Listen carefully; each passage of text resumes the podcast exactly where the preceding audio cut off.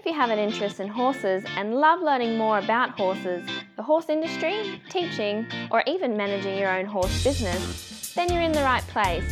We would love you to join us on our mission, which is to improve the lives of horses around the world through the education of riders, handlers, and trainers. So get comfortable, listen in, and enjoy.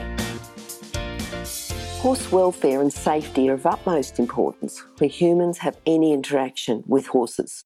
Within the courses at International Horse College, we only utilise methods that promote safe and humane ways of interaction between horses and humans. We only support safe methods of educating riders, handlers, and trainers about horse welfare. InternationalHorseCollege.com, registered training organisation 31352. Today, we're going to talk to Kyrie De Jong, who really specialises in coaching people with anxiety, depression, Asperger's, and does a lot of groundwork to help people through this groundwork with horses. And we're going to talk to her today about that. How are you, Kyrie? I'm good, thank you, Jonas. How are you? Good, good. Kyrie, we normally start off with a favourite quote, you know, sort of yeah. often tells us about people before we even start. What have you got for us? So, one of my favourite quotes is By doing what you love, you inspire and awaken the hearts of others. Although I am a competitive rider, I think in my coaching and stuff, I've, I'm not a very competitive person in myself, but I've always loved um, being able to share my passion and my knowledge with others and seeing my clients go out and improve um, and achieve challenges that they have set for themselves um, is probably one of the most important things for me. So that's why I say by doing what you love, you inspire and awaken the hearts of others. It's all about helping others as well. Yeah, yeah, definitely is. And and it's amazing because, you know, you can be proud winning a gold medal, but you can be proud just teaching that beginner rider and all of a sudden they they've been confident enough to canter or something like that, you know? Yeah, that's, exactly. You know, seeing those smiles. Yeah, yeah. You know, senses of achievement, that's what's worth it. Yeah, certainly a lot of golden moments around when we've got horses. Yes. Yeah. Kyrie, tell us about, first of all, if you got an early memory where you might have been learning a lesson for you. Yeah, um, probably if we're talking in a horse sense, I mean, my parents were very non horsey. Mm-hmm. Um, so I've I've always had to fight for my, my passion with horses. I'm just trying to think. So we're talking more about how I started with horses myself. Well, or... sometimes you can learn something early. You know, I can remember a lesson that I learned. Um, my grandfather was a horse person, and one time I had my pony in the backyard, and I, I thought it looked really cool to leave a horse with a halter on, you know, and he said to me, uh, you shouldn't leave, you know, if you leave horses with halters on, and he said it sort of as he as he walked out and he was just leaving as you, if you leave horses with halters on they can get hooked up and i just thought oh, yeah. Didn't think anything of it. Didn't think my grandfather had been around with horses, you know, for quite a lot longer than what I had. And then about half an hour later, the horse was just got his halter caught up in a tap where he was, you know, getting a drink of water from the bucket underneath it. Pull the whole tap out. There was water everywhere. It was you know, just spurting it all around the backyard. Yeah. Yeah. So I really learned a lesson. And, and to make it worse, my brother who put the tap in refused to put another tap in. And I had to go all the way. If I ever brought my horse home and put him, you know, just there in the yard, I had to go all the way into the laundry and lift up heavy water buckets. And every time I did, I thought, I don't think I'm going to leave the halter on a horse anymore. You know, so that was one of my okay. early lessons. So I thought you might have an early one, uh, you know, one from that. Oh, definitely. I probably think back to um, when I was only about 12 or 13 and I was living in Europe. Um, and I was working at an Arabian stud farm at the time. Um, obviously, I didn't have my own horse, so I would go out and I would muck out stables and in you know return for being able to have a ride. Um, and I remember I was working with a particularly difficult horse called Palisi, and I got angry with her. And I remember just being really angry and finishing the session and seeing her all sweaty and stressed and going, I don't want to ever do that again. I don't want to see, you know, take anger out on a horse ever again. Mm-hmm. And not that I did anything bad. Like I look back and I go, oh, you know, I didn't hurt her in any way. Um, I think that really was an eye opener for me on wanting to learn and understand horses' body language and how horses are thinking. Mm. Um, and that's, I think, where my passion of groundwork started. Yep, yep. And that also then flows over to my clients and, you know, really being able to teach people. Although we say horses don't talk, they do if you listen. Yeah. Yeah, um, and teaching people to understand what they're actually telling us. Mm, mm.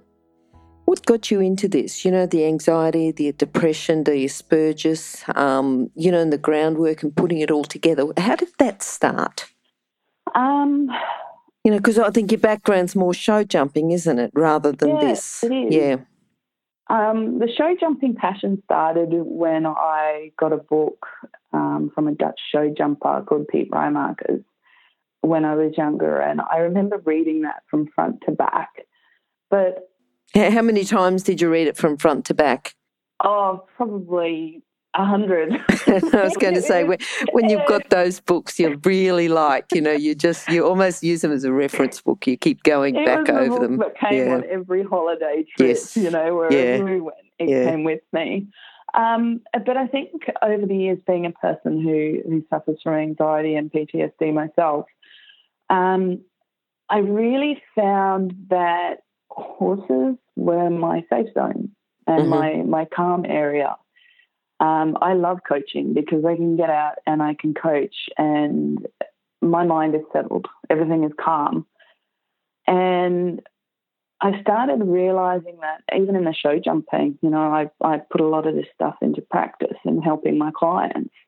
Um, it was an area that I understood um, to and an area that even though I could follow my passion in show jumping, I could still be out there helping people who maybe would get dismissed, I suppose, in the mainstream because they're not super competitive because of their anxiety and mm-hmm. depression issues, but still want to be out there and enjoy and love their horses. And it's amazing when you start listening to those people and helping them um, how far they can actually go. Yep, yep, yep.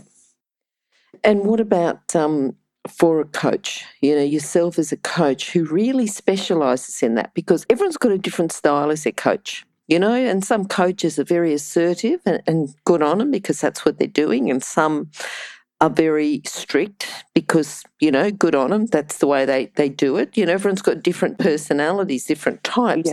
But to work with the types of people that you work with, what sort of skills do you need? Um, understanding, for mm-hmm. one. Um, it's very important to listen. I think also being able to understand when, let's say, a person is having maybe a panic attack and you can't actually push them that day compared to another day where they might be a little bit nervous, but you can actually push them mm-hmm. out of their comfort zone a bit and, and still be in a safe place. I think being able to adjust your coaching style to what different people need is a big thing. I, I find I've watched a couple of coaches over the years and I kind of think, oh, you know, they could have said that just slightly differently and that person would have understood the exercise better or maybe been able to cope a bit better. So I think that adjustability of being able to read and understand people as well as horses is, is a big component. Mm-hmm, mm-hmm. Yeah, good. What's the best thing then about working with these people? And the horses, of course, yeah. Yeah. The combination. Well, seeing the horses, seeing the horses relax mm. and seeing the people smile, um, feeling that sense of achievement when they've achieved something that they didn't believe that they could do. Um, seeing the horses go out and you know be relaxed in an atmosphere that might have been challenging for them before. Okay. Um, all those small senses and steps of achievement. Mm, mm. Have you got a case study or someone that you'd like to use as an example of, you know, where they've come from this to that? Um, I could probably talk a little bit about myself and my own horse. Oh, okay. Yep. Uh, I I've had my horse for about five years now, Alfie, and when I first got him, he was um, a super high anxiety horse. Um, it actually took me about three days to get in a yard with him initially. And I did two years of groundwork with him um, just getting him to learn to be able to cope and, and be calm. And before I took him out and competed. And I've been out competing him for the last and have had so many people say how amazing his temperament is and what a wonderful horse he is. And mm. just uh, two weeks ago, he um, took one of my clients around a lesson because her horse was being quite a handful. And I said, Oh, we'll hop on him. And he just trotted around a 60 centimetre course with her. That's good. Seeing that, that just made it for me, like knowing that that horse who used to be so high anxiety is now so chilled out and happy with the world. Um, but then also for me, you know, going through all the, the struggles that I went with him and my own struggles being there and just seeing seeing that was just pure joy. Mm, mm. Yes, I think it's not just the horse's struggles. If you can can relate it to your own struggles as well, where the horse reflects on you, you reflect on the horse. Yep. Yeah. yeah. And horses um, horses teach us a lot because they live in the present moment. Yep. And I think if we can learn to to read what the horses are saying in that moment, um, we can learn to understand a lot more about them and ourselves. I think often they, they're a great teacher of, of who we are. Mm, mm. What do you think some of the signs of, you know, if you're out competing, and sometimes people, if they are competing, sometimes they just need that extra little bit of time. But if someone does have depression or anxiety or something and they're out competing, what can we do as fellow competitors to just give that person a bit more room? And what sort of signs are they going to show so that we even know to give them a bit more room? That's actually a very good question because I think those symptoms vary per person. Mm-hmm. Everybody's got their own their own journey within those uh, illnesses, so to speak. And some people you'll see it very, very clearly. They'll be shaking. They might be crying before they go in their class. They might be getting frustrated with their horse when, you know, really there's no need to be getting frustrated with their horse. Um, and often just talking to those people in a calm, relaxed voice and just saying, you know, just just tell me how you're feeling. Like you're going to go into this class. Let's visualize your class and let's visualize it, how you're going to jump it, how you're going to ride your corners, and feel that amazing feeling of you flying over the jumps. So remember how that felt at the last lesson. Um, then there's other people who you might not see it at all because mm-hmm. um, they hide it very, very well. Um, but they might, you never know, they might not have slept at all the night before or been up vomiting from anxiety the night before. Um, so I think it's it's just about being aware of the people around you and, and being team players and and you know supporting each other in the best way we can because sometimes it's not as obvious to the eye as what you think it might be. Yep, yep. What about with people the challenges they might have just as horse owners. You know, is there a challenge there that they have to watch that they don't lose it, that they don't lose their temper, lose their confidence, something with the horse, or is it that safe that zone that they find their horses in that it really is better for them to have a horse rather than not? Yeah, that's a very good question. So again, that can vary per person. Mm-hmm. Um, you know, for some people, it might be challenging just to to get up and go and get to their horse. You yep. know, and and that might be their challenge for the day. Um, for other people, it might be um, sitting on the horse.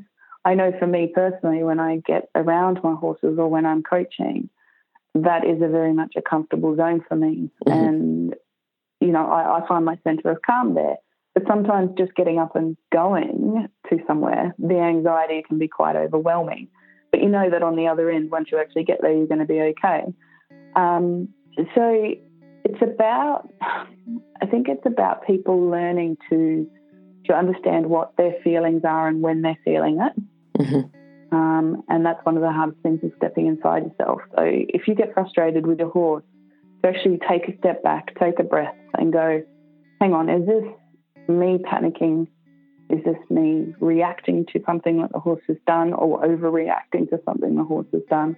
Um, what is actually going on here internally? And as I said, that varies per person. So it's really about just taking that breath, taking a step back, and trying to observe what you're feeling in yourself and why. Yep. And then quite often you can then start to understand what you need to do to fix that. Mm-hmm. How do you find your students? Is it word of mouth or referrals or another way? Um, I think most of my students have actually come through word of mouth. Mhm. Um, you know, people have enjoyed their lessons with me, have had a connection with me, um, and then they've referred me on to a friend who, you know, may be experiencing some problems with their horse or, or with themselves. I mean, in no means do I do the equine assisted therapy along those lines. Um, but I can definitely help people in their their general riding and their competing and, and their mindset in those areas. So yeah, most of my people have just come through word of mouth and, and catching up and, and seeing if we get along and, and where they need help and if I can help them in those areas. Okay, and, and do you have like, I'm thinking groundwork here, do you have like a series of exercises you go through or a specific steps training program or what do you work with in particular with the groundwork? What are you looking for as an end result? Yeah. Um, so I often follow um, a guy called Warwick Schiller. I use a lot of his work in my my groundwork. Yep. Um, but again, I think quite often what I will do is I will go out and I'll do a couple of sessions of groundwork with the horse itself to find out what the problems are. You know where there might be some some loopholes. Um, and then do some work with the horse to train it the responses that I want it to have. And then I will actually get the owner to come in and work with the horse as well, because quite often I find not only is it retraining a horse, we also have to retrain the owner and sometimes, you know, their reactions or actions to the horse too. So I find it very important to put the two together. And again, that varies per a person's um, own kind of mental state, um, their own beliefs. A horse may, you know, their own temperament as well. It's really about seeing both of them and bringing them together in a way that they can learn to understand each other. Okay. And what about riding? Is there a particular riding fault that keeps creeping in or a group of riding faults that keep creeping in? Yeah, definitely. Um, one of the big ones is obviously tension throughout the rider's body. A lot of us aren't aware of where we hold tension in our body, and horses will pick up tension very, very quickly. Um, so, again, it's about learning, I call them body scans, learning to understand where we are tense in our body, where we are tight, where we might be feeling anxious or nauseous or, or pain um, and learning to to breathe through those areas and release and relax your body so that you can actually move as one with the horse. Mm-hmm. And again, that might start just with one step, which is just taking a breath in and thinking about your shoulders. And then the next time you hop on the horse, take a breath in, think about your shoulders and your elbows. And, and teach yourself every time when you hop on the horse for the first maybe five minutes to just do a body scan and, and learn to feel where you might be tired or where you went, you're, you're loose or, or what's going on that day because that can vary day by day as well. If you're an equestrian coach or a horse riding instructor, or even if you aspire to be one, have a look at the free video series for horse riding instructors on the Horse Chats website. Go there now, have a look, horsechats.com. Is there a book or something else that you can refer people to? Yeah, I'm not much of a reader myself. Um, I would suggest to people, and, and one of the reasons I struggle with reading is because of my anxiety and I struggle sitting down and concentrating for, for a long period of time and taking it in. Um, but personally, for me, one of the things that has worked, um, I worked with Tanya Minton for a while, who was a fantastic mindset coach. Um, I've watched YouTube videos of Warwick Schiller. Um, I've gone to clinics when those people are, are nearby and sitting on the sidelines as a fence sitter and, and just watching and observing. Um, they're the ways that I, I've learned. Mm-hmm. So uh, my biggest suggestion would be to to go out there and, and learn what your learning style is. For some people, it's reading a book. For some people, it's watching a video. For other people, it might be hands on, and and learn how you best learn, and then put that into practice. Yeah. Um, Yeah. Good. So yeah, go to clinics and and enjoy yourself. Yes. Yes. Yep. So, what are you looking forward to now? I've just completed my level one um, for my EA coaching, and my next goal is going to be the level two. Okay. Um, okay. Right when I started coaching, that was uh, my goal. I am looking forward to spending some time over the next 12 months on my own personal riding goals um, and getting out and competing a little bit more with Elfie. And yeah, definitely doing some camps and clinics um, and just branching out on my coaching and, and just yeah, seeing seeing how it goes. Good, good. Seeing where it takes me. Good, good. Now, your philosophy with horses and teaching people. Do you want to just sum up a little bit into a message what we've been talking about today? Yeah, so I think it's kind of coming back to that kind of you know doing what you what you love and, and mm-hmm. that kind of awakening in the hearts of others is stick true to you know your your beliefs and your passions and learn to suppose be one with listen to your horse be one with your horse listen to your horse whether you are doing dressage or show jumping or you're just a trail rider um, I say just a trail rider but you know just enjoying yourself in whatever that you're doing um, there's a lot of areas where you might kind of say, oh, I'd really like to improve in that area and go out and seek people that are, are like minded. Um, I'm a true believer of you're doing what you love, people that love the same things will surround you. Yep. So, yep. you know, really stick, stick true to yourself, but always um, be open and, and, willing to learn. Mm-hmm. Mm-hmm. That's good. Kyrie, if people would like to contact you, what's the best way? Yes, so they can contact me on my Facebook page, which is um, KDJ Equine, um, or by phone, which is uh, 0429 030 682. And I'm happy to talk with anybody about any questions that they may have. Brilliant. And those details will be on horsechats.com slash Kyrie de Jong or just go to horsechats.com, search for Kyrie, K-Y-R-I-E, and you'll find Kyrie's details on there. So, Kyrie, thank you for coming. We'll um, we You're hope to ca- oh, well, hopefully we'll catch up with you again soon.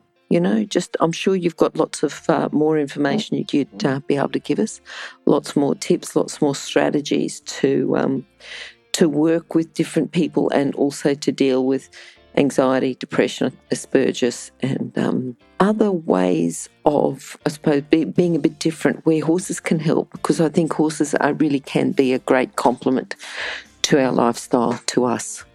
Definitely, mm. 100% agree. Yep. All right, Kyrie, thank you for talking. Bye bye. Thank you, Glenys.